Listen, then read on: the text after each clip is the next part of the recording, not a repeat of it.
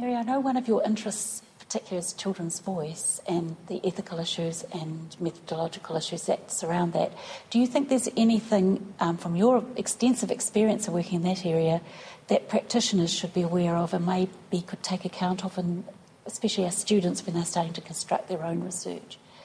I think if you're doing any kind of research where you're interested in children and young people's voice, then you've got to be prepared to step back and let the young people take the lead. And that's sometimes very difficult for us as adults to do.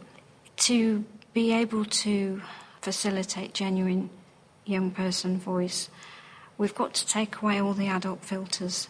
That's not easy to do. We often mediate what young people say.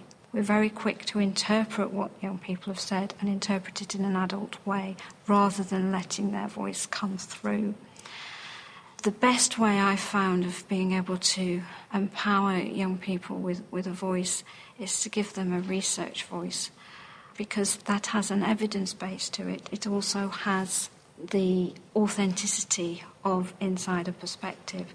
So if young people are going to research issues among their youth community, then you are going to get authentic young person voice. I think it's the same as well in, in other forms of research where you're really trying to elicit insider perspective. So, for instance, if you're doing ethnic minority research and what you're looking for is the perspective of that ethnic minority, you've got to let that voice come through. Similarly, with disability research, some people have argued that able bodied people find it very difficult to understand disability issues, and therefore it should be disabled people who are researching it.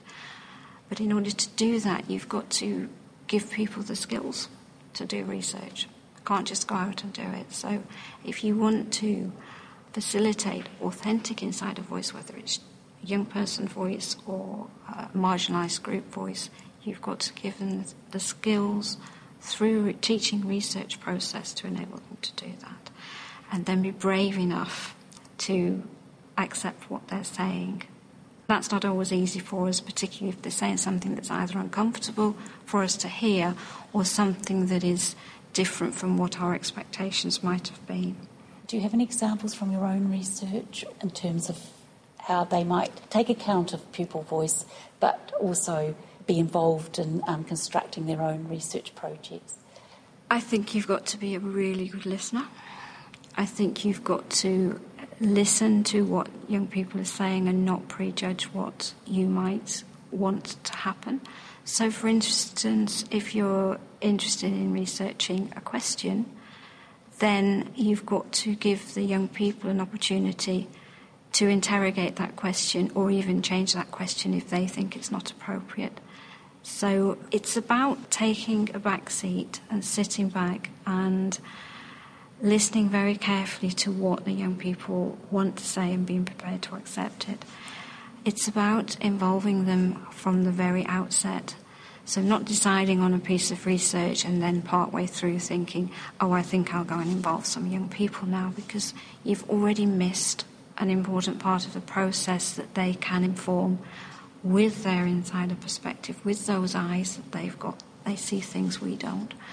If you miss out that stage, then your research is not going to be as rich as it might be. So, if there's any advice, it's to involve young people from the very outset and all the way through the process. The Open University. For more information, go to www.open.edu forward slash iTunes.